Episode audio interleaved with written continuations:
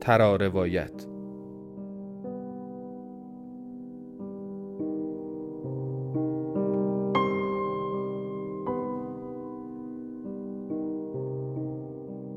مدرس دکتر بهمن نامور مطلق.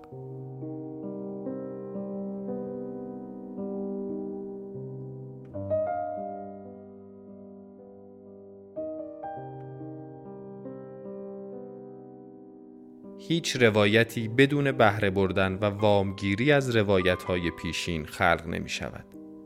این دو گونه از روایت که می توان به ترتیب پیش روایت و بیش روایت نامید روابط گوناگون تراروایی دارند. به بیان دقیقتر همه عناصر پیش روایت ها می تواند دستخوش دگرگونی و دستکاری در بیش روایت قرار گیرد. از عناصر وجهی تا زمانی از عناصر صدایی تا پیراروایی همگی مستعد دگرگونی تراروایی هستند تا روایت های تازه ای از دل آنها شکل بگیرند.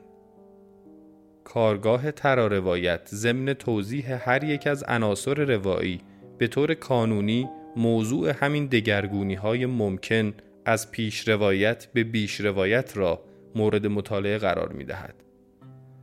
حوزه مطالعاتی روایت شناسی بیش متنی با تاکید بر نظریه ژرار ژنت خواهد بود. هدف این کارگاه کمک به تحلیل و آفرینش روایت نزد روایت پژوهان و روایت آفرینان است. خب همینطور که می‌دونید ما یک کارگاه جدیدی رو شروع کردیم این کارگاه کارگاه ترا روایت هستش و کارگاه ترا روایت دارم براتون توضیح میدم. امروز یه ما داریم مقدمه با هم خواهیم داشت. یا توضیحات کلی کلان و نقشه راه و براتون توضیح خواهم داد. امروز و خب یک موضوع بسیار مهم کم کار شده شاید هیچ کار نشده و گسترده. حالا ما این کارگاهی که اصولا طبق نرمی که اینا درست کردن و وجود داره هشت جلسه ایه خب منم در حد هشت جلسه مطالب رو میم. مطمئنا تموم نمیشه اما مطالب اولیه رو خواهیم گفت. با هم کار می‌کنیم. اگر قسمت شد و عمری باقی موند و علاقه داشتید وصلتون سر نرفت اون وقت در اونجا دیگه ما میریم به طرف اینکه کارگاه بعدی رو بزنیم و این بحث رو کامل کنیم.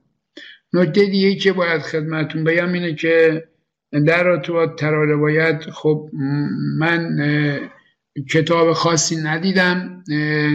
راجع روایت شناسی خوب کار شده. تراروایت کتاب خاصی به زبان فارسی من ندیدم. اما خب خوشبختانه راجع روایت کار شده. توی زبانهای دیگر چرا کارهای شده؟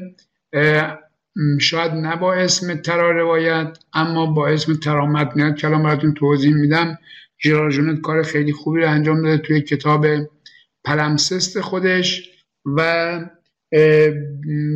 مهمترین مرجع من منبع من برای این مباحث در واقع همون کتاب ژراژونت هستش. اما عرض کردم ژراژونت مبحثی با عنوان ترا روایت نداره. تو بحث پلمسستش یا الواح بازنوشتنی میدین انجام میده. این خب اون کتابو که من نوشتم تقریبا داره سفاره میشه که بره برای چاپ. اگر انشالله خب شاید به کارگاه اولمون قد نده چاپش. اگر قد داد چه بهتر نداد برای کارگاه بعدی اگر وجود داشت امیدوارم اون در دسترس شما باشه و شما یک متن هم داشته باشید متن نوشته داشته باشید برای اینکه بخواید خب نگاه کنید به یک متنی اون اون انشالله چاپ میشه. فکر کنم اولین کتاب راجع به ترا روایت خواهد بود که در فارسی و شاید هم در خیلی از کشورهای دیگه به این شکل ما چیزی نداشتیم. و امیدوارم که قابل استفاده باشه. امیدوارم کتاب مفیدی باشه. پس این جلسه من یه مداری شمای کلی رو براتون توضیح میدم. بعد جلسه دیگه وارد بحث های تخصصی میشم و خواهم گفت که جلسه بعد راجع چه موضوعی کار می‌کنم. شما می‌تونید برید راجع اون موضوع خودتون آماده کنید.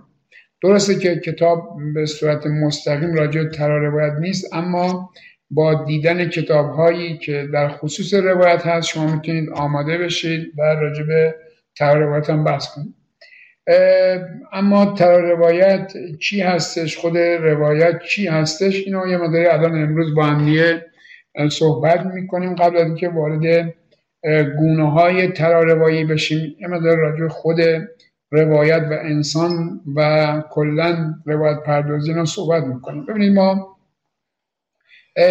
خب همطور که می‌دونید جای دیگه هم من اشاره داشتم. انسان در دانش های متفاوت ازش تعریف های گوناگونی شده. هر دانشی این به خصوص دانش های علوم انسانی هر کدوم برای انسان یک تعریفی دارن با زاویه دیدی که دارن تعریف می‌کنن. مثلا روانشناسی انسان رو یک موجود نروانی اما یک موجود دارای مثلا زمیر خداگاه ناخداگاه و اینها می‌دونن پس یک موجودی است که از نظر روانی موجودیتش با بقیه موجودات متفاوته. یا جامعه شناسی انسان نوع خاصی از موجود اجتماعی میپنداره. یا باختین انسان رو یک موجود چند صدا می‌دونه. یا همین بینامتنیت انسان یک موجود بینامتنی می‌دونه و معتقده که یک موجود دیگری ما نمی‌تونیم پیدا کنیم که بینامتنی باشه. فقط انسانه که بینامتنیه این به معنی نیستش که کلا روابط متنی در حیوانات نیست. شاید شامپازه ها هم داشته باشن یا مثلا دورفین ها هم یه چیزایی داشته باشن. از بهره از هوش بردن و هوش هم موجب متن سازی میشه. متن و هوش می‌تونه ایجاد بکنه. اما اگر هم اونها بهره ای از هوش بینامتی داشته باشن فاصله انقدر زیاده بین انسان و حیوانات هوشمند این فاصله آنقدر کهکشانی هستش که نمی‌تونیم اونا رو هوشمند تلقی کنیم در مقابل انسان. به همین جهت ما در هر دانشی یک تعریفی داریم از انسان دانش روایت شناسی هم. تعریفش این هست که انسان موجودی روایت پرداز هستش. همین هومو نراتیووس یعنی انسان روایت پرداز این یکی از ویژگی هایی است که انسان داره و بقیه موجودات ندارن و در واقع این ویژگی متمایز کننده این ویژگی تمایز بخش به نظر ما به نظر کسانی که روی روایت شناسی کار کردن یکی از ویژگی های بسیار بزرگ این انسان ها هستن که می‌تونن روایت کنن برای هم می‌تونن روایت پردازی کنن.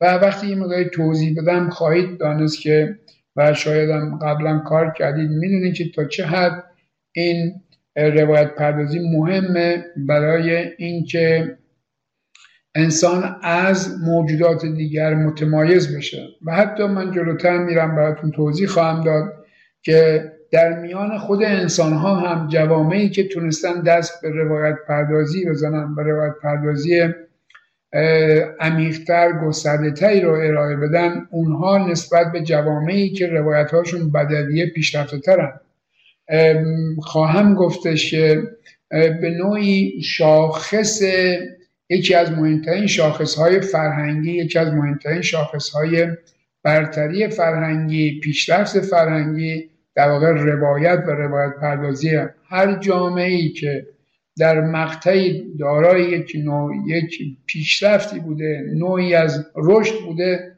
حتما این رشد در روایت هاشون تجلی پیدا کرده و حتی برخی از دانشمندان معتقدن که اصلا با رشد روایت رشد های دیگر با پیشرفت روایت روایت پیشرفت های دیگر حاصل شده. یعنی اینو مقدمه بر هر نوع پیشرفتی می‌دونن. وقتی که صحبت کنن راجع به لوگوس و شما خواهید دید که این لوگوس چقدر مهم بوده و انسان وارد ساحت انسانیت کرده. اون آتشی که به دست انسان داده شد توسط پرومته در واقع لوگوس بودش. نه این آتش مادی که ما حالا فکر می‌کنیم. برای اینکه اون آتش نماد فهم معرفت آگاهی بودش و هیچ چیزی مانند کلام مانند روایت مانند در واقع لوگوس موجب آگاهی روشنایی نبوده. به خاطر همینه که قرن 18 ما بهش میگن قرن روشنایی برای اینکه قرن تفکر فلسفه و اندیشه و خرد بوده. پس روشنایی و خرد ارتباط خیلی نزدیکی با هم دارن. به خاطر همین اون چیزی که پرومته از خدایان به سرقت برد و آورد نزد انسانها و انسانها به واسطون متمایز شدن برای همه موجودات بیشتر که می‌تونه باشه؟ همین بحث لوگوس هستش که به صورت استعاری به آتش تشبیه شده. خب ما از این صحبت رو با هم خواهیم داشت و سعی می‌کنیم که قدر روایت رو بدونیم و بعد بریم به طرف روایت پردازی و ترا روایت. اما روایت چیه؟ وقتی میگیم انسان موجود روایت پردازی است روایت یعنی چی؟ روایت تعریف بسیار بسیار متنوعی داره و گسترده ای داره. اما خیلی ساده برای اینکه ما بتونیم بحثمون رو شروع بکنیم در واقع روایت یعنی بازنمایی یک رخداد ذهنی یا واقعی. هر موقع ما بتونیم یک رخداد ذهنی و یا واقعی رو بازنمایی کنیم یک روایت ایجاد کردیم. پس روایت بسیار بسیار گسترده است. وقتی شما بیرون میرید و اتفاقی میفته صحنه رو مشاهده می‌کنید در خان در خیابان یا در محل کار وقتی برمیگردید اینو دارید نقل می‌کنید شما دارید روایت پردازی می‌کنید. چرا؟ برای اینکه یک اتفاق افتاده شما دارید اونو بازنمایی می‌کنید بازگویی می‌کنید برای دیگرانی که نبودن و اونها آگاهی پیدا می‌کنن به اون صحنه که شما مشاهده کردید. اون صحنه هم صحنه غیر عادی صحنه غیر متعارف بوده برای اینکه اگر صحنه عادی و متعارف باشه که شما نمیاد تعریف کنید. پس یه ویژگی بازنمایی خودش داره. همونطور که عرض کردم پس باز همین روایت یکی از شاخص های مهم انسانیت هست رابطه میان روایت و انسانیت رابطه تنگاتنگ و نظر برخی رابطه علی یا کزل یا علت و معلولی است. به همین جهته که برخی از محققان انسان یک موجود روایت پرداز می‌دونن و بر اساس اون فرمول دکارت میگن من روایت می‌کنم پس هستم. بودن با روایت کردن مساوی میشه. یعنی کسی که روایت می‌کنه هستش. میگن نرو ارگوسوم به لاتینی نرو ارگوسوم برگرفته از همون اصطلاحی است که دکارت استفاده می‌کنه. خب پس این انسان روایتگر انسانی است که به فرصت هایی که روایت در اختیارش گذاشته به خوبی آگاه بوده و از این فرصت به خوبی استفاده کرده. به قول معروف انسان اولیه خیلی زود متوجه سحر و جادو و افسون و قدرت روایت شد و از اون به خوبی استفاده کرد. بله انسان ابزارساز هم هست انسان کارهای دیگه هم کرده اما انسان روایت پرداز هم هست. پس این روایت پردازی نقش بسیار بسیار زیاد و عمیقی رو در رشد انسان داشته به شکلی که انسان اولیه به زودی با روایت پردازی خودش رو از بقیه چیزها جدا می‌کنه و سعی می‌کنه روایت های عمیق روایت های گسترده و روایت های پندآموزی رو ایجاد بکنه. و روایت به یک شکل از بیان تبدیل میشه که این بیان بیان فاخره این بیان بیان استعلایی است و نسبت به بیانهای دیگه داره پیچیدگیه. چون قبلا هم توی جلسات دیگر صحبت کردیم که لوگوس وقتی که لوگوس در معنای کلامی بسیار گسترده است. شما از یک صوت یک آه گفتن شما دارید لوگوس ایجاد می‌کنید. اما در واقع اوج لوگوس در روایت روایت زنجیره از یا شبکه ای از واژه ها از کلام تصورات و تصویر هاست پس بنابراین بسیار پیچیده است. حالا ما چون عادت کردیم برامون ساده است. مثل راه رفتن که ما دیگه نسل به نسل راه رفتیم روی دو پامون و فکر می‌کنیم کار ساده ایه اما برای کامپیوتر که حل مسائل بسیار بسیار پیچیده آسونه راه رفتن واقعا براش خیلی سخت بود خیلی دیر متوجه شد خیلی دیر یاد گرفت راه بره. پس بنابراین روایت به یک در واقع بیان و یک بیان فاخر یک بیان عمیق یک بیان قدرتمند برای انتقال احساسات انتقال اندیشه تبدیل شد. به خاطر همینه که عرض می‌کنم کسی که خوب بتونه روایت کنه خوب می‌تونه فکر کنه. جامعه ای که خوب بتونه روایت کنه این جامعه می‌تونه خوب فکر کنه. شما یک لحظه در نظر بگیرید یا آدمی که می‌تونه یک جامعه ای رو بیاد و به تصویر بکشونه به زنجیر کلام برسونه به شبکه کلامی تبدیل بکنه و یک جامعه درست کنه. این آدم چقدر آمده است برای مدیریت کردن؟ این آدمی که می‌تونه اینا رو خلق بکنه می‌تونه خالق یک اثر بشه می‌تونه در این اثر شخصیت های گوناگون رو بسازه. اگر اون خوب از عهده این کار بر بیاد این آدم می‌تونه مدیریت بکنه. یک روایت پرداز خوب یک مدیر خوبه یک شبه خدای خوبه. برای اینکه داره یک فضا خلق می‌کنه تو اون فضا داره شخصیت خلق می‌کنه تو اون شخصیت ها داره عناصر روانی اجتماعی خلق می‌کنه امیالش رو داره خلق می‌کنه چشش هاشو داره خلق می‌کنه. پس بنابراین اون آدم ساده ای نیست. به همین جهتی که میگیم جامعه ای که بتونه خوب روایت بکنه این جامعه جامعه غنیه این جامعه جامعه پیشرفته این جامعه می‌تونه بر دنیا مسلط بشه این جامعه می‌تونه بر دنیا مدیریت بکنه. پس یک بحث واقعا خیلی خوب و فرهنگی داره که باید شاید جای خودش راجبش فکر کنیم. خب به خاطر اهمیتی که این روایت داره و من یک شمه رو برای شما توضیح دادم و روایت که می‌تونست کمک بکنه که ما انتقال تجربه بکنیم انتقال شناخت بکنیم. اینا خیلی انسان ها زود فهمیدن که با روایت می‌تونن جهان رو بهتر بشناسن و برای جهان روایت درست کردن. با روایت می‌تونن انسان رو بهتر بشناسن. برای انسان روایت درست کردن. اول درست کردن وسط درست کردن آخر درست کردن. چجوری متولد چه و چجوری؟ پس ببینید انسان سعی کرد با روایت به شناخت بپردازه. پس بنابراین روایت خیلی مهمه. روایت پردازی مهمه. و چون روایت و روایت پردازی مهمه روایت شناسی هم مهم شده. یعنی یه عده شروع کردن به مطالعه خود روایت نه روایت کردن. به روایت کردن خود روایت. به یک نوع روایت روایت به یک نوع فرا روایت. و شروع کردن به کار کردن راجع خود روایت به خاطر اهمیتی که داشت و اینطوری شد که روایت شناسی هم شکل گرفت. پس بنابراین همینطور که در اینجا خدمتون نوشتم ما در عرصه خلق یا هنر یا ادبیات روایت نگاری رو داریم. روایت نگاری به نوعی میاد رمزگذاری می‌کنه جهان و فهم و احساسات و و منتقل می‌کنه به دیگران.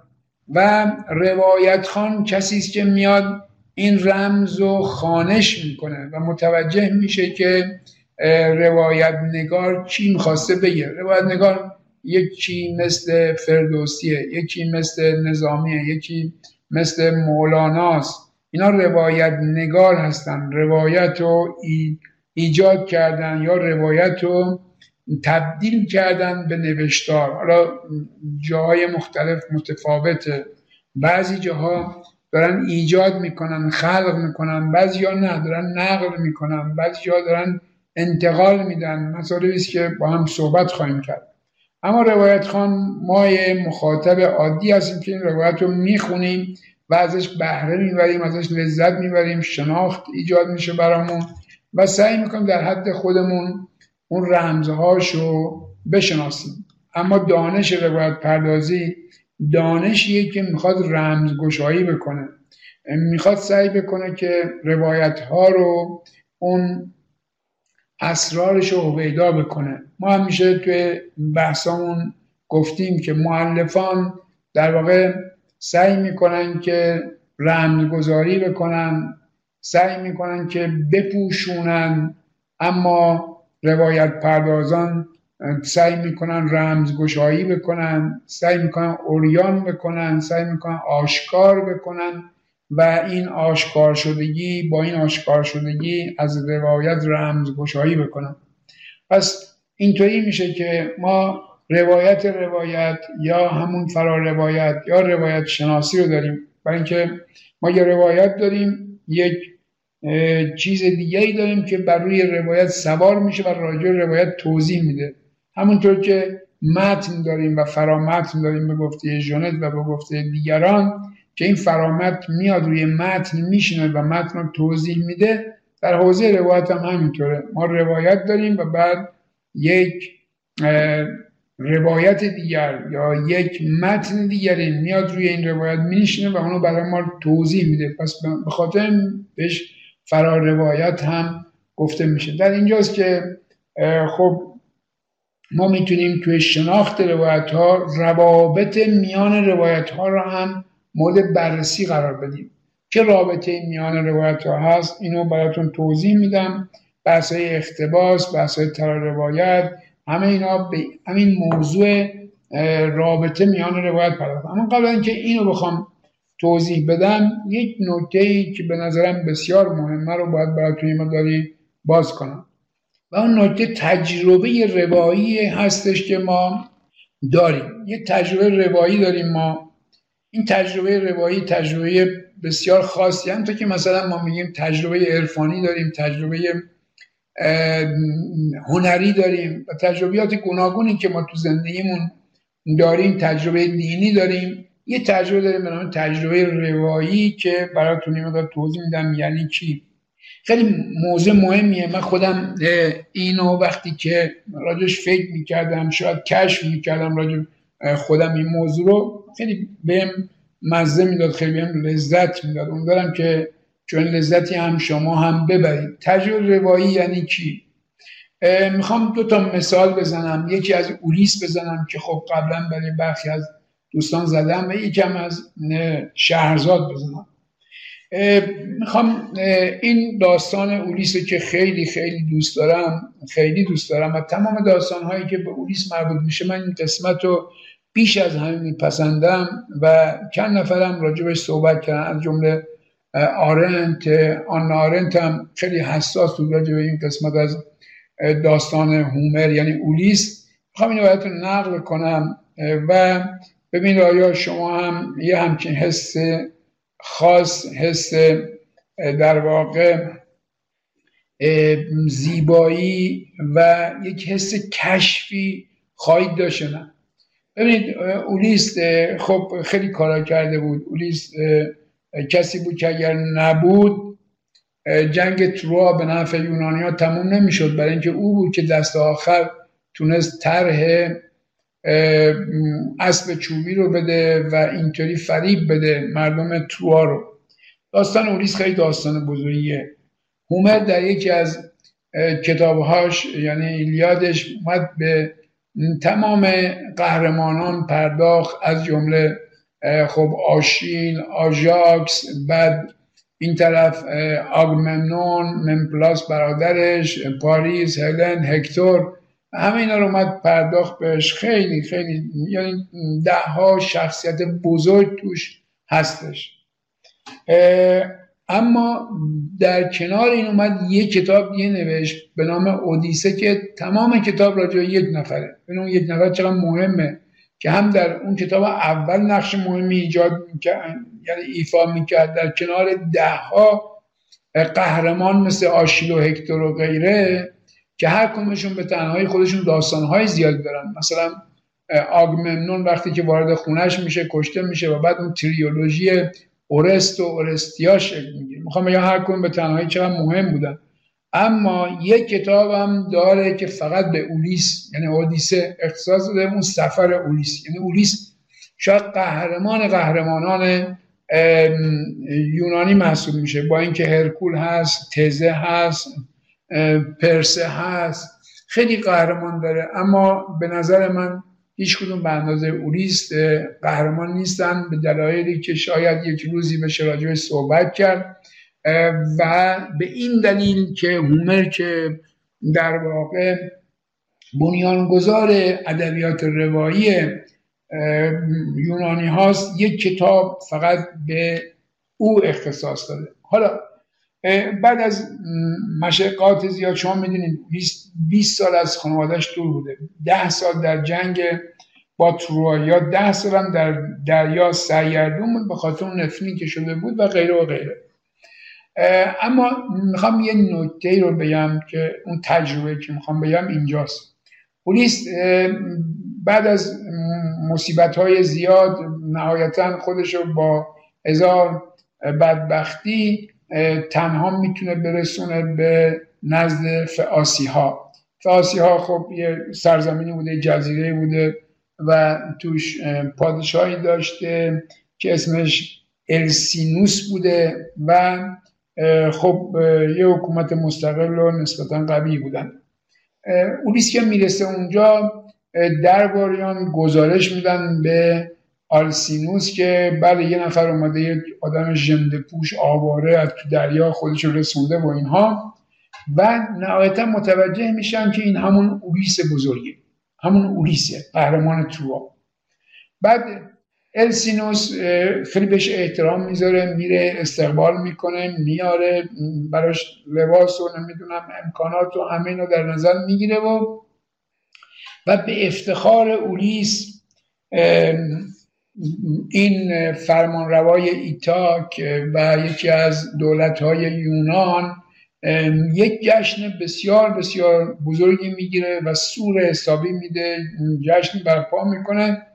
و برای اینکه از اولیس خوب بتونه تجلیل بکنه بهترین کاری که می‌تونسته بکنه نه خوراک خوب بوده نه جای خوب بوده هیچی. در اون زمان اینطوری بوده. اگر از کسی می‌خواستن خوب استقبال بکنن می‌گفتن که نقالا بیان نقالی کنن. الان تو بعضی از جاها رسمه. من یادم اون موقعی که بالاخره مسئولیت داشتم معاون سندسی کشور بودم. می‌رفتم مثلا نزد ترکمنان شب میموندم یه موقع یادمه که یه شب رفتم خالد نوید موندم اینا. اونجا وقتی می‌خواستم ما خیلی احترام بذارن می‌رفتن بهترین نوازندهشون رو می و برای ما تار می‌زد و می‌خوند. و یادم خیلی شب یعنی شبهای خوب اینطوری من کم نداشتم و خاطرات بسیار خوبی بود. در یک چادری در یه مدار هوای سرد توی چادر نشسته بودیم یک آتیش روشن کرده بودن و این عاشق ها میخوندن می‌زدن و تا یعنی تا نزدیک صبح همینطوری میخوندن و می‌زدن و یه فقط تنها چیزی که مصرف می‌کردن یه چایی بودش. چای جلوشون بود کنارشون یک کتری بود و همینطوری میخوندن و داستانهای مردم خودشون نقل می‌کردن. و همینطوری همچین تجربه هم توی آذربایجان داشتم و جای گوناگون بلوچستان هم تقریبا تجربه رو داشتم. در صورت می‌خوام بگم که اگر در یک جامعه سنتی جامعه پیشا تلویزیونی پیشا ماهواره‌ای جامعه که اینها رو ندیده بود و شاید هم خوش به حالشون نمی‌دونم نمی‌تونم چیزی بگم در این رابطه قضاوت بکنم. وقتی می‌خواستن یه نفر تجلیل کنن گفتم نقال بیاد اینا رفتن بهترین نقال خودشونو بهترین کسی که می‌تونست نقالی کنه یعنی دومودوکوس رو دعوت کردن که کور بود پیر بود. گفتن این دومودوکوس بیاد و در مورد گفتن خواسته پادشاه که بیاید و ما یک مهمان بینظیر داریم که همون اولیسه بیا برای ما یه داستانی نقل کن. خیلی جالبه. دومودوکوس میاد و خب اول یک اینطوری نبوده که یه دفعه برن روی سن شروع کنن جیغ بزنند و داد بزنند و بعد شروع کنن بخوندن او باید می اومده میشسته یک آدابی یک تشرفی رو رعایت می‌کرده تا منتظر می‌شده که خدایان یا موزها بهش الهام کنن و شروع کنه کم کم به سودها و بخونه و نقالی کنه. خیلی جالب این تیپ آدم ها خیلی جالب هستن که در گذشته دارای جایگاه خیلی خوبی بودن. نزد ایرانی ها هم بهشون می‌گفتن گوسان ها یا کوسان ها که اینها کسانی بودن که توی مجالس میمدن و روایت می‌کردن و چندین اثر ایرانی مثل ویس و رامین از اونها یاد شده که اونا می اومدن یه فردی مثل نکیسا و همینطور باربد یه همچین جایگاهی داشتن یعنی گوسانی بودن که من خیلی دوست دارم که یک تحقیق خیلی خوبی رو راجع به این گوسان ها و این نقال ها در اون دوره بکنم. در صورت این دومودوکوس میاد و اون آدابش رو انجام میده و خیلی فکر می‌کنه. خیلی فکر می‌کنه که خب من چی برای اولیس بخونم؟ چه چیزی برای اولیس؟ بخونم اولیس خودش یعنی داستان اولیس خودش یعنی حادثه اولیس خودش یعنی واقعه. او تمام واقعه ها همه داستان ها رو خودش اصلا خلق کرده. من چی بخونم برای اولیس که جالب باشه و اولیس رو متاثر بکنه؟ چون داستانهایی بزرگتر از اون داستانهایی مثل توروا و جنگ نمی‌دونم آگممنون با آشیل و نمی‌دونم هکتور با آشیل و بعد آژاکس با خود اولیس و نمی‌دونم بعد اتفاقاتی که تو این ده سال افتاد پوزیدون نمیذاشین بره با اون پسر پوزیدون درگیر میشه اون تک کشمو می‌کشه و همینطور داستان های مختلف. خیلی جالبه خیلی فکر می‌کنه که ما حالا چی بخونم؟ حالی بهش دست داده اما موضوعی باید انتخاب کنه. و اینجا نشون میده که چقدر این فرهنگ باهوش بوده و چقدر این فرهنگ عمیق بوده. می‌دونی چی کار می‌کنه؟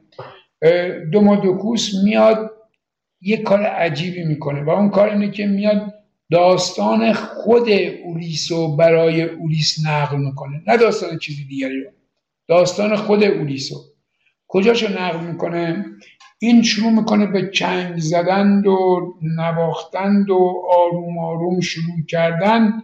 از حرکت اولیس شروع می‌کنه و اوج داستانش اونجاست که اولیس با آژاکس بعد از آشیل درگیر میشه. چون هر دوشون سپر آشیل رو می‌خواستن هم آژاکس هم اولیس.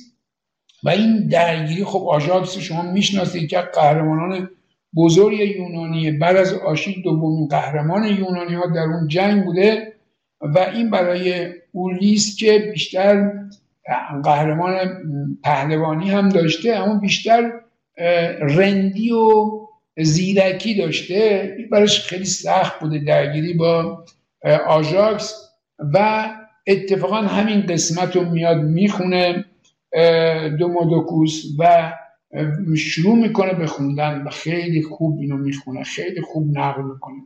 خب همه احساس می‌کنن که حتی اولیسینوس یعنی پادشاه از این انتخاب دومودوکوس تعجب می‌کنه و میگه که خب این داستان خود اولیسه و اولیس اینو دیده و حتما اولیس دچار ملالت میشه دچار ناراحتی میشه و حوصلش سر میره چون اینو او بازی کرده و تو داری می‌خونی دوباره براش اما یه اتفاقی میفته و خوبی داستان تو این اتفاق است این اتفاق چیه؟ این اتفاق اینه که یه دفعه می‌بینن که اولیس رفته تو فکر. سرشو انداخته پایین. در سرشو گرفت دستاش و شروع می‌کنه به گریه کردن. و گریه می‌کنه. اولیس گریه می‌کنه. پلیس گریه می‌کنه. همه تعجب می‌کنن همه تعجب می‌کنن یعنی میشناختن این داستان هم می‌دونستن. پلیس در نبرد گریه نکرد. در رقابت گریه نکرد. در مبارزه با آژاکس نگریست. اما اینجا چرا داره گریه می‌کنه؟ همه تعجب می‌کنه. فقط دومودوکوس بود که می‌دونست چی کار کرده. فقط اون بود می‌دونست چه توری انداخته و می‌دونست چه بلایی سر اولیس آورده. فقط اون می‌دونست. اون می‌دونست چیکار داره می‌کنه. حالا چه اتفاقی افتاده بود؟ اولیس همه این خاطرات رو سپری کرده بود. اما وقتی دوباره دومودوکوس داشت اونها رو نقل می‌کرد با حقیقت اونها آشنا می‌شد. یعنی پلیس با واقعیت آشنا شده بود واقعیت زندگی کرده بود واقع اتفاق افتاده بود. او در دل واقعه بود. خیلی خوب متوجه واقعی نشده بود. وقتی که اون واقع روایت شد تازه متوجه شد که اتفاقی افتاد. به خاطر اینه که ماها وقتی مثلا داستان سیاوش رو میشنویم بیشتر متاثر میشیم. یا داستان امام حسین رو میشنویم بیشتر متاثر میشیم تا خیلی از اونهایی که اونجا وایسادن سنگ انداختن نیزه انداختن کارهای دیگه کردن. خیلی حالا شاید برای بعضی یا سوال پیش بیاد که تو یه عده اونجا این کارا کردن. اما ما امروز باید اینقدر متاثر باشیم. نه اصلا این قدرت روایت این قدرت روایت روایت جایی می‌زنه که خود حادثه نمی‌تونه بزنه. یعنی زمین ناخداگاه انسان اینقدر خوب در تیررس خودش قرار میده در هدف خودش قرار میده که خود واقع این کار نمی‌تونه بکنه. به خاطر این بود که اولیس شروع کرد به گریه کردن. گریستن. تازه فهمید چه اتفاقی برای خودش افتاده. تازه به حال خودش گریست. و اینکه روایت بود که آشکار کرد. این قدرت روایته. این تجربه رواییه. یعنی روایت اینطوریه. اینقدر قدرت داره. و بعدش اولیس برای اینکه بتونه هوا بتونه یه ذره فضا رو عوض کنه گفت یه ذره از اون اسب چوبین بگو. چون نمی‌تونستی ادامه بده. و دوموکوس اومد سراغ اسب چوبین. همین داستان شما راجع به شهرزاد حالا باید یه فرصت دیگه راجع به شهرزاد سوال کنم. شهرزاد همینه. روایت زندگی نجات میده. در واقع میشه زندگی نجات بده. اون صفاکی که هر شب یک نفر رو میکشت اون وقت شهرزاد فهمید چیکار کنه. شهرزاد خوب فهمید چیکار کنه. و شروع کرد به قصه گفتن. می‌دونست تنها چیزی که می‌تونه اونو از کشتن باز نگه داره روایت روایت می‌تونه در مقابل یه همچین دشخیمی هم بیسته و اونو به تعویق بندازه. دائما مثل همون چیزی که دریدا میگه اون هدف رو دریدا میگه مدلول رو به تعویق بندازه. و به تعویق انداخت. و به تعویق انداخت. حالا راجع به این خیلی واسه کنم. ببینید اینا خیلی مهمن. خیلی توشون حکمت وجود داره. خیلی توشون بحث وجود داره. ما هیچ موقع از این زاویه ها بهشون نگاه نمی کنیم قدرت روایت بر قدرت صفاک بودن اون پادشاه کربید و ما از این قدرت استفاده نمی کنیم ما به قدرت روایت خیلی آگاه نیستیم. با قدرت روایت میشه جامعه رو عوض کرد. با قدرت روایت میشه تربیت کرد. تازه ما بعض موقع برعکس استفاده می‌کنیم در صورت فهم می‌خواستم یک روایت و یک تجربه رو بگم. و اون تجربه اولیس بود. یک فرصت دیگری تجربه شهرزاد رو بهتر باز کنم. چون بحث از اون پس این وضعیت ماست.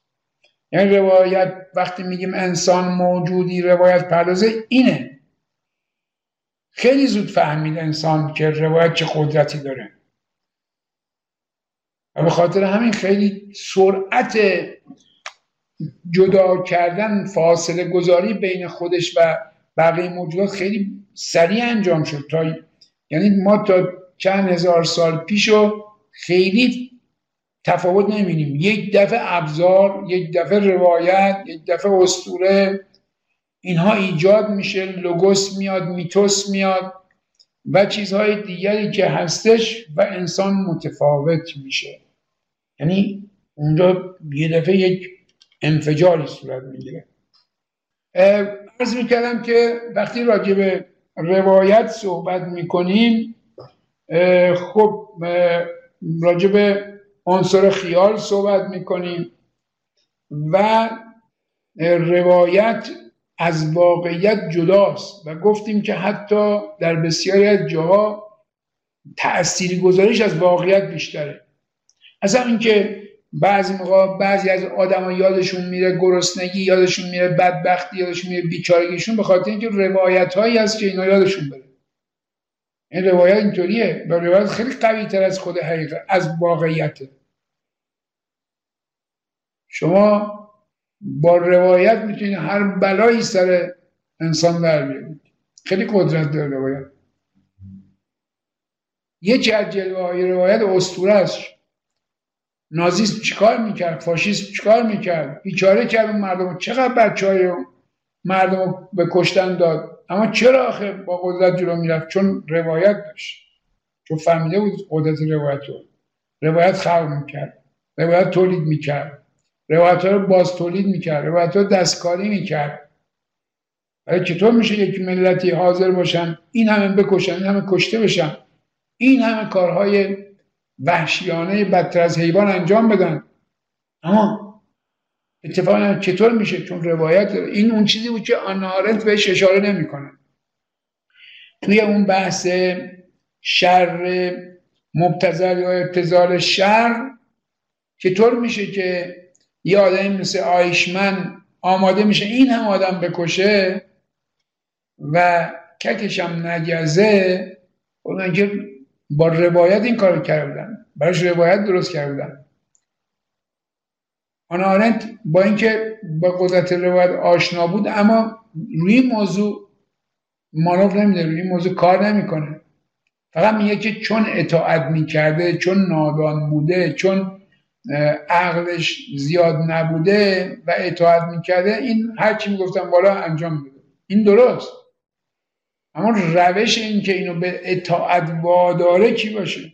همین روایت شما می‌دونید که یه بعد از اینکه این رهبر قبلی کره شمالی مرد یه دفعه همزمان شد با یه مدار گرمای زمین.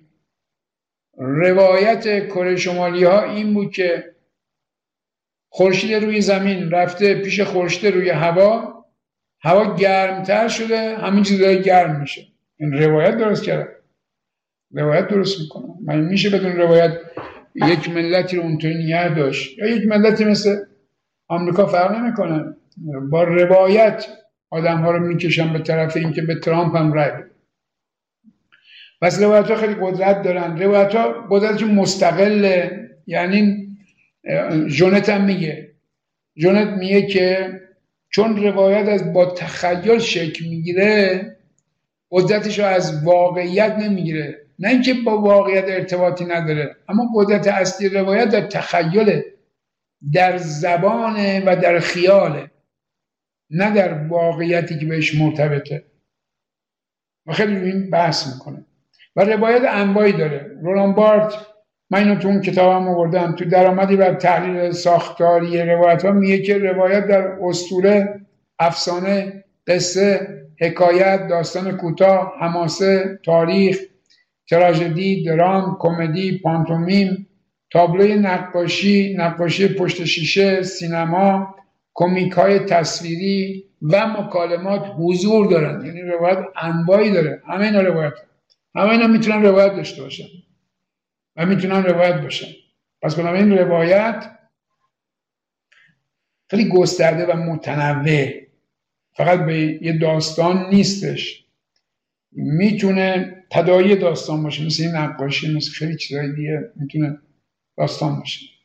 خب من برم سراغ همین بحثی که الان اونجا جلوی پیش شماست. پس ما یه روایت شناسی داریم و یک بحثی داریم در روایت شناسی و فراتر از روایت شناسی در متن شناسی به نام ترامتنیت به نام بینامتنیت. بینامتنیت بحثی بود که کیستوا شروع می‌کنه و توسط دیگران حالا چون می‌دونید من دیگه تکرار نمی‌کنم توضیح هم نمیدم مثل رولان بارت و ژنی و ریفاتر ادامه پیدا می‌کنه بعد تا می‌رسه به ژرارژونت و ژرارژونت میاد بحث ترامتنیت رو مطرح می‌کنه. میاد بحث ترامتنیت رو مطرح می‌کنه و میگه متنها با هم در ارتباطن. متنها با هم در ارتباطن. اینو کریستوها گفته بوده. اما شکل نظام یافته و تازه شو این در واقع ژرارژونت هست که میاد مطرح می‌کنه. بهش می‌رسیم. خب پس بنابراین ژرارژونت یه بحثی انجام میده به نام روایت یعنی ترامتنیت ترامتنیت اینجا که می‌بینید نوشتم بینامتنیت این بینامتنیت کریستواست که با این بحثا کلا با کلیسا شروع میشه. من یه توضیح نمیدم چون اون یه کارگاه دیگه است یه بحث دیگه است یه جاهایی هم داشتیم و اونا رو توضیح نمیدم. این بینامتنیت کریستوایی میاد نظام یافتش میشه ترامتنیت جراجونه خود ترامتنیت در واقع یک بحثی داره به نام بیشمتنیت که باز براتون توضیح میدم و همینطور جایگش که خب یه بحث دیگه است که الان اینا رو روی شما براتون توضیح میدم. اینجا هم که نگاه کنید ما این بحث رو خواهیم داشت با هم دیگه یعنی این روند کلاس ما خواهد بود. که ما میایم سراغ این قسمت آخر. یعنی از ترانستکسوالیته که میشه ترا متنیت. میریم به طرف hypertextualité یا hypertextuality که میشه بیشمتنیت و از اونجا به یک زیرگونه بیشمتنیت که میشه در واقع ترانس نه این باید اومده این همونه اینجا در واقع میشه hypertextuality اینجا میشه transposition اینجا transposition میشه یا transposition میشه. یعنی جایگشت. اینجا اون وقت میشه جایگشت کیفی که ما بحثمون اینجا قرار می‌گیره. ببین پس میشه transtextualité ترامتنیت hypertextuality یا trans hypertextualité که رفتیم و میشه بیشمتنیت یکی از اقسام بیشمتنیت جایگشت یا transposition ه و یکی از اقسام transposition در واقع transposition qualificative اینا باید درست qualificative که میشه کیفی. خب یه همچین شمایی رو که توضیح شمای قبلی است از یک منظریه باید داشته باشیم. پس ما یه ترامتنیت داریم. که همون transtextualité است که ژرار ژنت داره. مثلا باشه ژونته خیلی هم میگن ژنت ژنت این اشتباه ژونت بعد این تبدیل میشه پنج تا که بینامتنیت پیرامتنیت و فرامتنیت و سرمتنیت و بیشمتنیت یعنی انترتکسوالیته پراتکسوالیته بعد متاتکسوالیته اخشیتکسوالیته و نهایتا ایپرتکسوالیته ما با این کار داریم یعنی با این آخری فقط کار داریم. ما قراره که با هم اینو تازه اینم هم همشون نه. الان بهتون میگم که کدوم قسمتشون می‌خوایم با هم دیگه کار کنیم. پس این خود اون آخری که گفتم که ما با این کار داریم یعنی ایپرتکستوالیته بیش مدنیت خودش شیش گونه است. پاستیش و شارژ و فورژی و بعد پارودی و تراپوشی و جایگشت که واقعا اینا رو من نمی‌تونم توضیح بدم چون در کارگاه دیگه توضیح دادم و جا جای باید بحث بشه. ما با این آخریش کار داریم یعنی جایگشت. ما با جایگشت کار داریم که میایم سراغ این جایگشت و توی جایگشت هم اینه. رابطه توی جایگشت این هستش. ببینید این بین این ایپرتکستوالیته هست یعنی بیش متنیت که هم جزوش هست به این شکله. یه متن اول یا پیش متن داریم که این پیش متن از اسمش.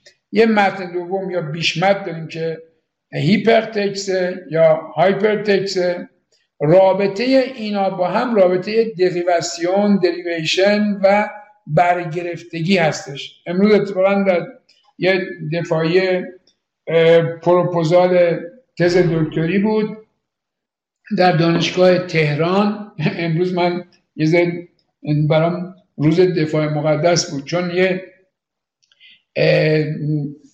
دکتری بود در تبریز که یه دفاعیه بود. اتفاقا راجع پارودی بود که ما قبلا کار کردیم به زبان فرانسه. یکی از دانشجویان دانشگاه تبریز دفاع کرد یه قطعی شد الحمدلله شد خان دکتر. کارش هم خوب بود راجع پارودی بود. یه بخشش از همین ژراژونت یعنی عمده بخش ژراژونت بود پارودی ژراژونت بود. اما خب دیگران مثل هاچن و دیگران هم استفاده کرد یکی هم یه دفاعی پروپوزال بود که می‌خواست راجع به دانشگاه تهران این یکی هنر بود اون ادبیات بود این هنر بود و این هنریه می‌خواست که راجع به مجسم سازی کار بکنه در دوره قاجار و بحثش این بود که این مجسمه ها مثل مجسمه همایونی که متعلقه به اولین مجسمه در ایران هست و به ناصرالدین شاه مربوط میشه و یه جشن مجسمه اینا داریم. این در واقع چه پیشمتن هایی داشته؟ یعنی اومده اینو به عنوان یک بیشمتن گرفته بود مجسمه همایونی و مجسمه ها یا اون آثار پیشمتش رو بررسی می‌کرد.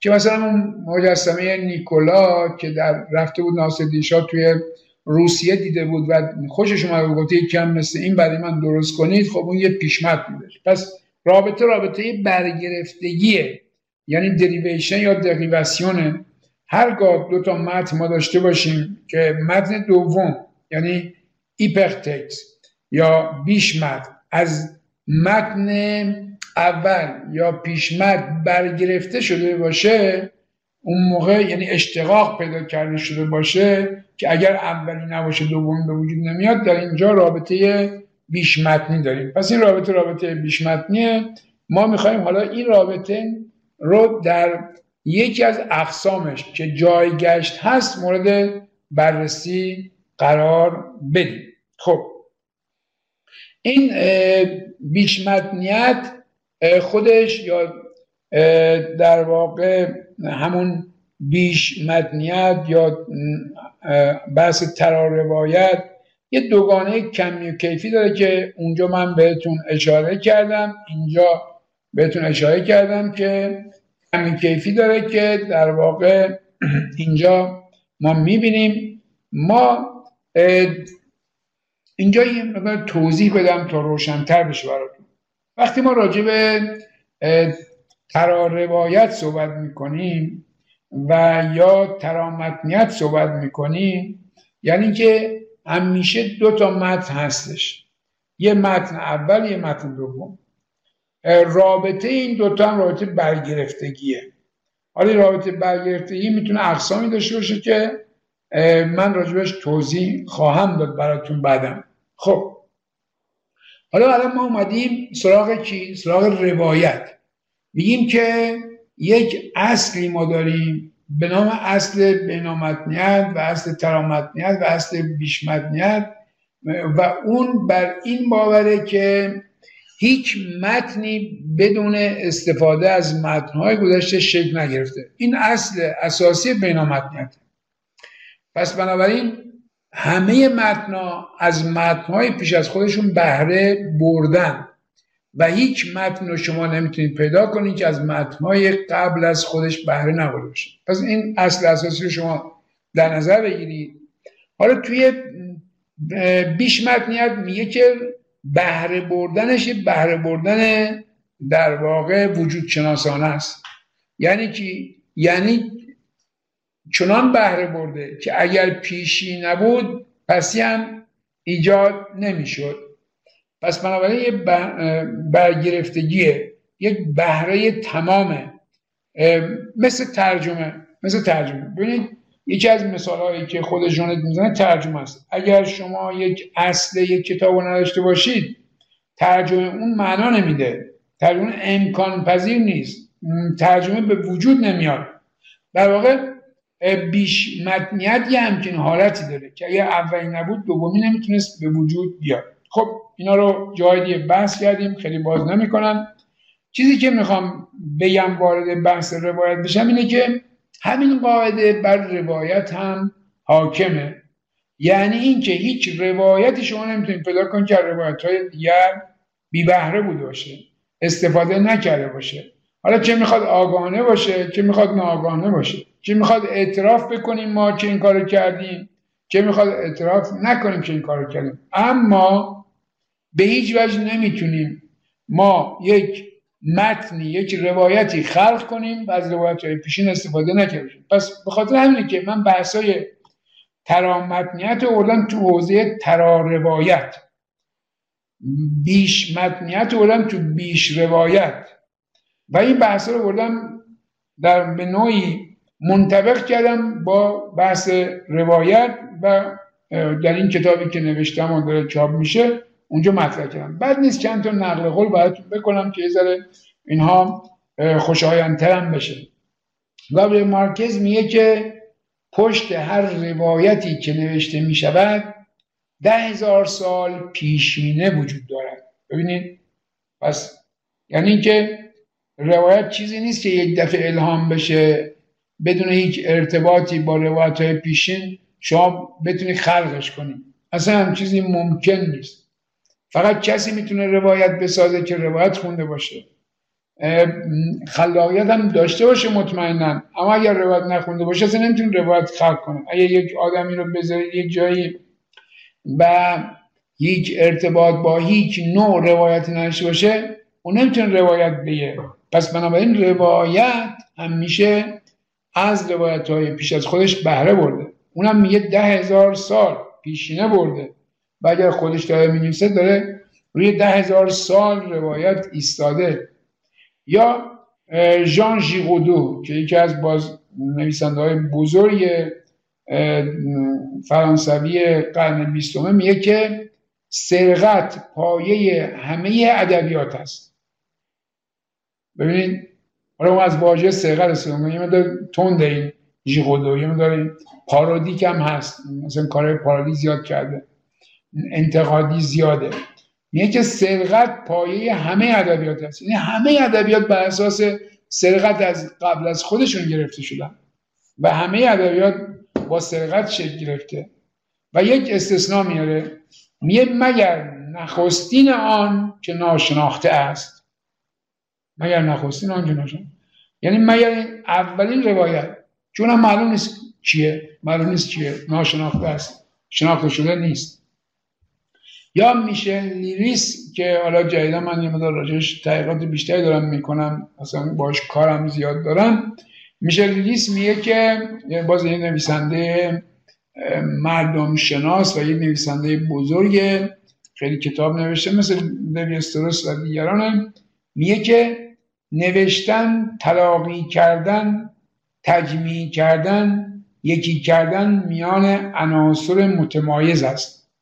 مانند یک اشتهای مبهم برای همنشینی و ترکیب کردن. پس نوشتن یعنی چی؟ یعنی تلاقی کردن تجمیع کردن یکی کردن. اون چیزهایی که شما قبلا خوندید و حالا اینا رو دارید تجمیع می‌کنید دارید تلاقی بهشون ایجاد می‌کنید. پس نوشتن چیزی نیست که از هیچ بیاد. به قول لاتینیا ex nihilo nihil نیستش. پس از هیچ هیچ خلق نمیشه. بلکه بر اساس نوشته های قبلیه. یا باز آنتوان کمپانیون که یکی از باز تئوریسین ها و نظریه پردازان عرصه بینامتنیته میگه همه نوشتار کلاژ نقل قول یا تفسیر متنهای پیشین هستن یعنی خیلی جالبه دیگه همین واقعیت هم میگه همه نوشتارها کلاژ. نقل قول یا تفسیر متنهای پیشین هستن. یا شما دارید از اونها مستقیم استفاده می‌کنید یا دارید چیکار می‌کنید؟ دارید اونها تفسیر می‌کنید. یعنی اونها رو دارید مورد استفاده قرار می‌دید و تفسیر می‌کنید. پس بنابراین در واقع به نوعی همه روایت ها برگرفته از روایت های پیش از خودشون هستن.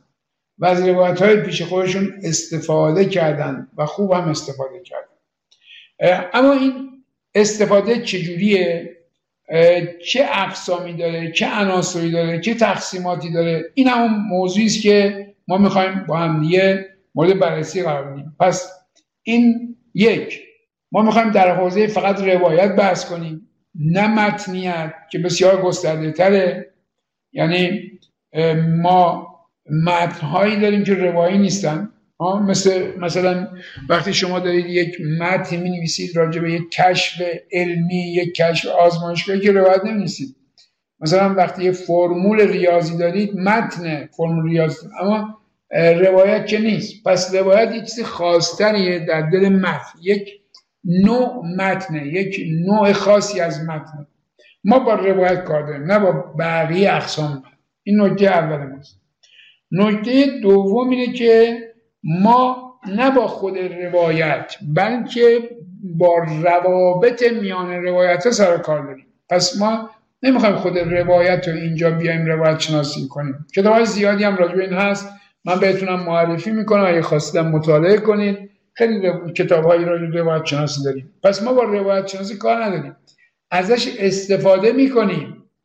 اما ما با نوعی از روایت شناسی که روایت شناسی تطبیقی هستش یعنی همون ترا روایت کار داریم. روابط میان روایت ها رو کار داریم.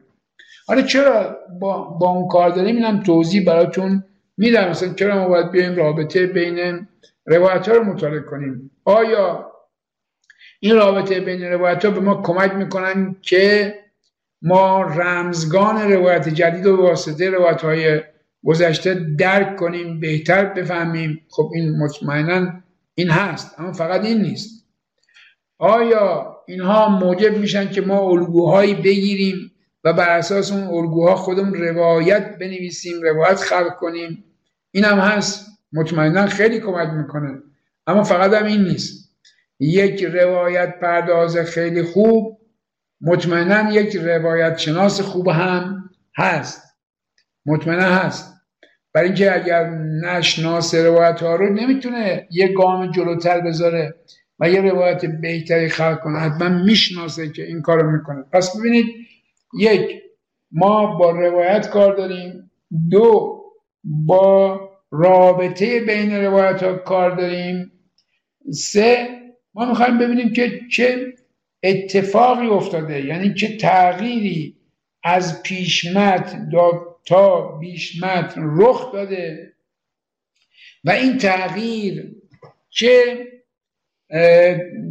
تفاوت‌های معناشناختی چه تفاوت‌های رمزگانی در متن دوم ایجاد کرده. یعنی نسبت متن اول و متن دوم تغییراتی که متن دوم نسبت به متن اول داده و بعد تاثیر این تغییرات. خیلی دنبال البته مباحث بافتاری نیستیم. یعنی نمی‌خوایم بریم بگیم که حالا چرا معلف این کار کرد؟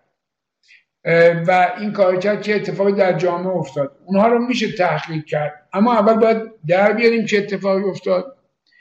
خود متن میگه که نیت این اتفاق چی بودش؟ گونه این اتفاق چی بوده خود متن رو برای ما توضیح میده و ما متوجهش خواهیم شد. ما دیگه سراغ بر اساس نظریه ژرار که جز ساختارگرایی باز هستش ما سراغ معلف و اینها زیاد نمیریم. شاید یه اشارات خیلی کوچیک بکنیم. اون پیکره مطالعاتی ما اون متن نوشتاریه اون متن هنریه. یعنی پیکره مطالعاتی ما خود معلف نیست. جامعه در واقع معلف نیست جامعه که متن بهش تعلق داره نیست خود متنه. خب خود متن مورد توجه ما هستش و ما سعی می‌کنیم که خود متن رو مورد بررسی قرار بدیم. پس بنابراین اون چیزی که ما مطالعه می‌کنیم متن. اما همونطور که گفتم وقتی ما راجع به تغییر و تغییرات بین دو تا روایت یا دو تا متن کار می‌کنیم اون وقت این تغییرات می‌تونن در دو عرصه خودشون نشون بدن. یک بار در عرصه کمی و یک بار در عرصه کیفی. البته این اصلا جدای ناپذیرن. ما این که میایم اینا رو از هم جدا می‌کنیم یک جدایی انتظایی میان اینها انجام میدیم تا اینها رو مطالعه کنیم. پس خود کمی کیفی همیشه با هم مرتبطن. اما یه موقعی این کمیه غلبه داره یه موقعی اون کیفیه غلبه داره. مثلا شما یه داستان دارید و این داستان فکر می‌کنی که خیلی طولانیه برای یک فیلم. شما مجبوری که اینو بیاید کمش کنید خلاصش کنید. خیلی چیزاشو بزنید. خب اینجا اتفاق کمیه خیلی مهم بوده. شما نمی‌خواید محتوای اون داستان دست بزنید. می‌خواید خود اون داستان رو محتواش رو وفادارانه منتقل کنید به مخاطب خودتون. اما احساس کردید که خب این خیلی طولانیه و یا به دلایل دیگر شما می‌خواید اینو کوتاهش کنید. پس بنابراین اینجا اون چیزی که مهمه در جابجایی این عنصر کمیه. اما یه موقعی نه. شما بحثتون فقط بحث کمی نیست. اصلا شاید از نظر کمی خیلی هم تغییر ندید به متن اول به اون روایت اول. آن می‌خوای نظر کیفی تغییرات بدی. حالا کیفی یعنی که خب خیلی مسائل می‌تونه کیفی باشه دیگه.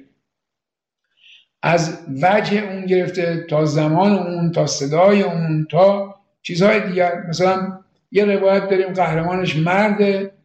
خانمها میگن خب ما همش روایتمون قهرمانش مرده. می‌خوایم قهرمان زن داشته باشیم. میان شخصیت رو زنانه می‌کنن. خب این تغییر کیفیه. خیلی کمیش تغییر ندادن. یا اینکه شما میگید خب این کودکان ما خیلی قهرمان ندارن. قهرمان یک کودک می‌کنیم. پس بنابراین گاهی غلبه و هدف تغییرات کمیه به دلایل گوناگون. مثلا شنیدید دیگه میگن که این فیلم رو آخرش آب بستن. چون یک درجه الف داره هر ثانیهش انقدر میدن. آخرش هی علکی دارن کشش میدن. اونجا داره گسترش پیدا می‌کنه. برخلاف برخلاف کاهش. پس ما یک کاهش داریم یعنی خلاصه می‌کنیم و کاهش و اینا. این یکم مهمترین اشکال کمی روایت تراکمی بهش میگیم تغییرات کمیه. یا اینکه گسترش میدیم یعنی اینکه اون آب بستن بعضی موقع که آب ببندن و پول بیشتری بگیرن و شما می‌دونید که داستان از اینجا دیگه تموم شده. اما بقیهش چرا داره هی کش میده به خاطر اینه؟ کشش میده که در واقع پول بیشتری رو بگیره. اونو میگن گسترش. بعضی موقع هم نه کم چیز میشه کم میشه نه زیاد میشه بعضی جابجا میشن اینا. یعنی این عناصر جابجایی داریم. مثلا فصل دوم شده فصل سوم به طور مثال. فصل سوم شده فصل دوم جابجا شدن. نه زیاد شده نه کم بلکه فقط جابجا شد خب اینا رو بهش سگانه بیش کمی ازش یاد می‌کنیم. پس کاهش گسترش جابجایی. ما در این دوره با این قسمت خیلی سر کار نداریم. یعنی دنبال این نیستیم. اون خودش بازی یه موضوع جداست. سعی می‌کنیم از این گذر بکنیم. اگر لازم شده جایی اشاره بکنیم. اما موضوع اصلی ما بحث بیش متنیتی کمی نخواهد بود. یعنی نمی‌خوایم راجع خلاصه کردن و همینطور خیلی بحث خوبی یا خیلی بحث خوبی اصلا یکی از که ما داریم اینه که نمی‌تونیم خوب خلاصه کنیم نمی‌تونیم خوب گسترش بدیم. بعضی موقع و به همین جهت وقت خلاصه می‌کنیم زخمی می‌کنیم محتوا رو. اینا خودشون قاعده هایی داره که باید اون قاعده ها رعایت بشه. ما این قاعده ها رو کمتر می‌شناسیم. پس خیلی مهمه.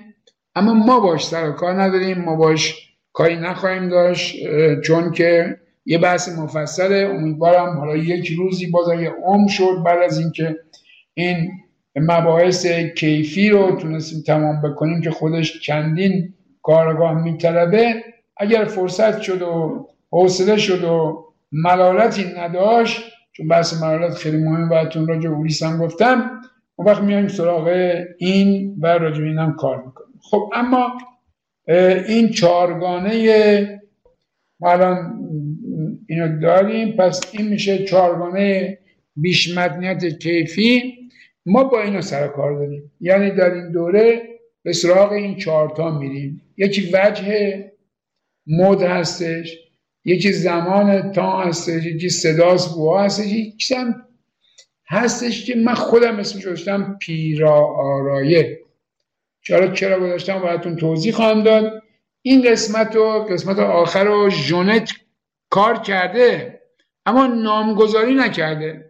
و به همین جهت من مجبور شدم یه نامی براش بگذارم. تو توی اونجا ما می‌خوایم به مسئله همین جنسیت چه گفتم سن چه گفتم ارزش انگیزه ملیت قومیت اونجا بررسی می‌کنیم. مثلا یه دونه رمان هستش قهرمان و شخصیت ها ایرانی هن. یه نفر دیگه همونو برمیداره این دفعه می‌کنه عراقی. اینجا خب تغییر ملیت داده شده. هم فضا عوض میشه هم شخصیت عوض میشه. ما اینا رو بررسی می‌کنیم. و چراییش و چگونگیش و اینا موضوعاتی که ما بررسی می‌کنیم. اما با وجه شروع خواهیم کرد. یعنی با فاصله و کانون پردازی شروع می‌کنیم. میگیم که مثلا فاصله چیکار می‌کنه و چگونه می‌تونیم ما از فاصله استفاده بکنیم تغییر بدیم یک اثر جدید خلق کنیم. یا از کانون پردازی مثلا در اون داستان کانون داخلی درونیه بعد ما اومدیم از اون یه بازنویسی کردیم داره کانون رو بردیم مثلا صفر یا بردیم بیرونی و یا چیزهای دیگری که امکان پذیر هست زاویه دیدی تغییر دادیم صدا رو تغییر دادیم نریتور رو یا اون در واقع راوی رو عوض کردیم. راوی تا حالا یه نفر بیرون بوده یه میام میدیم روایت رو به یه شخصیت در درون داستان. اینا کارهایی است که میشه انجام داد برای اینکه روایت تازه ای از روایت های گذشته خلق بشه. کارهایی که خب در گذشته هم انجام می‌شده توی خلق. اما هیچ موقع به صورت کافی راجبش بحث گفتگو نشده و به خاطر همین ما ازشون خیلی بهره نبردیم وقتی که میایم راجبشون بحث می‌کنیم وقتی کتاب می‌نویسیم وقتی میگیم با این عناصر در واقع یک کتاب جدید از کتاب گذشته یک اثر جدید از اثر گذشته یک خمسه از شاهنامه یا یک خاوران از شاهنامه یا گرشاس نامه از شاهنامه در اومده و اگه ما مکانیزم اینو بکشیم بیرون بعد نه تنها می‌فهمیم که اتفاقی افتاده بلکه می‌تونیم اتفاقات جدیدی رو خودمون ایجاد کنیم.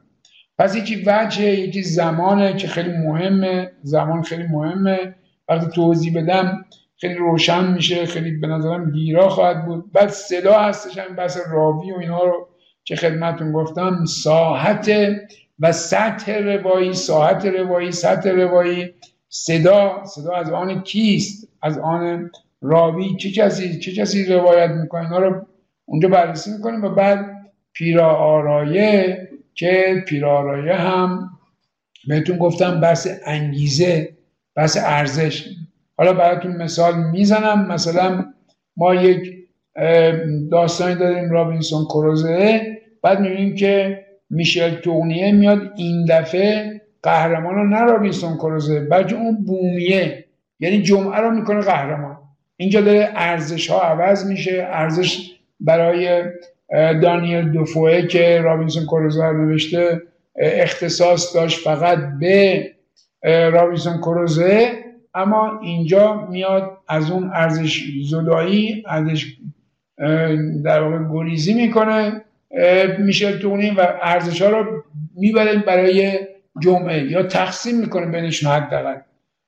و او هم آدم با شخصیتی میشه او هم آدم تاثیرگذاری میشه جمعه و داستانش رو براتون نقل می‌کنم رو براتون مثال می‌زنم و یکی یکی توضیح میدم. ترا ملیت ترا جنسیت ترا سنیت و همینجا ترا قومیت و چیزهای دیگری که در این خصوص می‌تونیم ما با هم صحبت کنیم. خب بحث مقدمه ما امروز تموم شد. یک مقدمه ای که می‌خواستم بگم خب ارائه دادم. جلسه آینده ما می‌خوایم وارد بحث در واقع ویژگی های نشان روایت و ترا روایت بشیم که ما در بحث آینده به وجه می‌پردازیم. دو, عنصر وجهی داریم ما. یکی فاصله است که هم همون کانونی پردازی جلسه آینده به فاصله می‌پردازیم. شما برید این کتاب های روایت شناسی رو اگر علاقه دارید و می‌خواد یه مقداری زودتر کلاس به یک شناختی برسید که بعدا تو کلاس کامل تر بشه. برید در کتاب های روایت شناسی به مسئله فاصله. بپردازید و فاصله مطالعه کنید. خصوصا اگر می‌تونید از دیدگاه شرارجونت نگاه کنید چون ما بیشتر بر اون استوار خواهد بود کارمون. اونو انجام بدید که ما جلسه آینده یه خیلی هم بحث خوب و شیرین و تعالی پیچیده ای داره که امیدوارم شما خودتون رو بتونید آماده کنید که هر جلسه بهره بیشتری از وقتی که دارید می‌ذارید از در واقع کاری که دارید می‌کنین حتما هدفی دارید انشاءالله به اون هدف بتونید برسید به شرط اینکه خیلی جدی بگیرید و بتونید خودتون آماده کنید برای جلسه بعد. هر بار که شما خودتون بیشتر آماده بکنید جلسه براتون مفیدتر خواهد بود. پرسش های بهتر می‌کنید. تعامل بیشتری با هم خواهیم داشت و کلاس هم خیلی پرسودتر خواهد بود. نکته من اینه که از اون روایت هایی که بود راجع به اولیس گفتم و شهرزاد اگر راجع به روایت روایت دارید اینا رو جدا کنید به من بدید.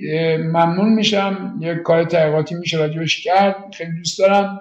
روایت روایت ها یعنی روایت هایی که راجع روایت هستن نه راجع به داستان اینها. راجع خود روایت هستن که اینا رو اگر چیزی مشاهده کردید مثل همون صحنه ای که براتون در تو اولیس گفتم یا شهرزاد گفتم لطف کنید اینا رو به من برسونید و من هم مجموع اینا رو می‌خوام جمع کنم به نام روایت روایت ها و اگر کمک بکنید انشاءالله بتونیم یه چیز اینطوری هم در این ترم داشته باشیم.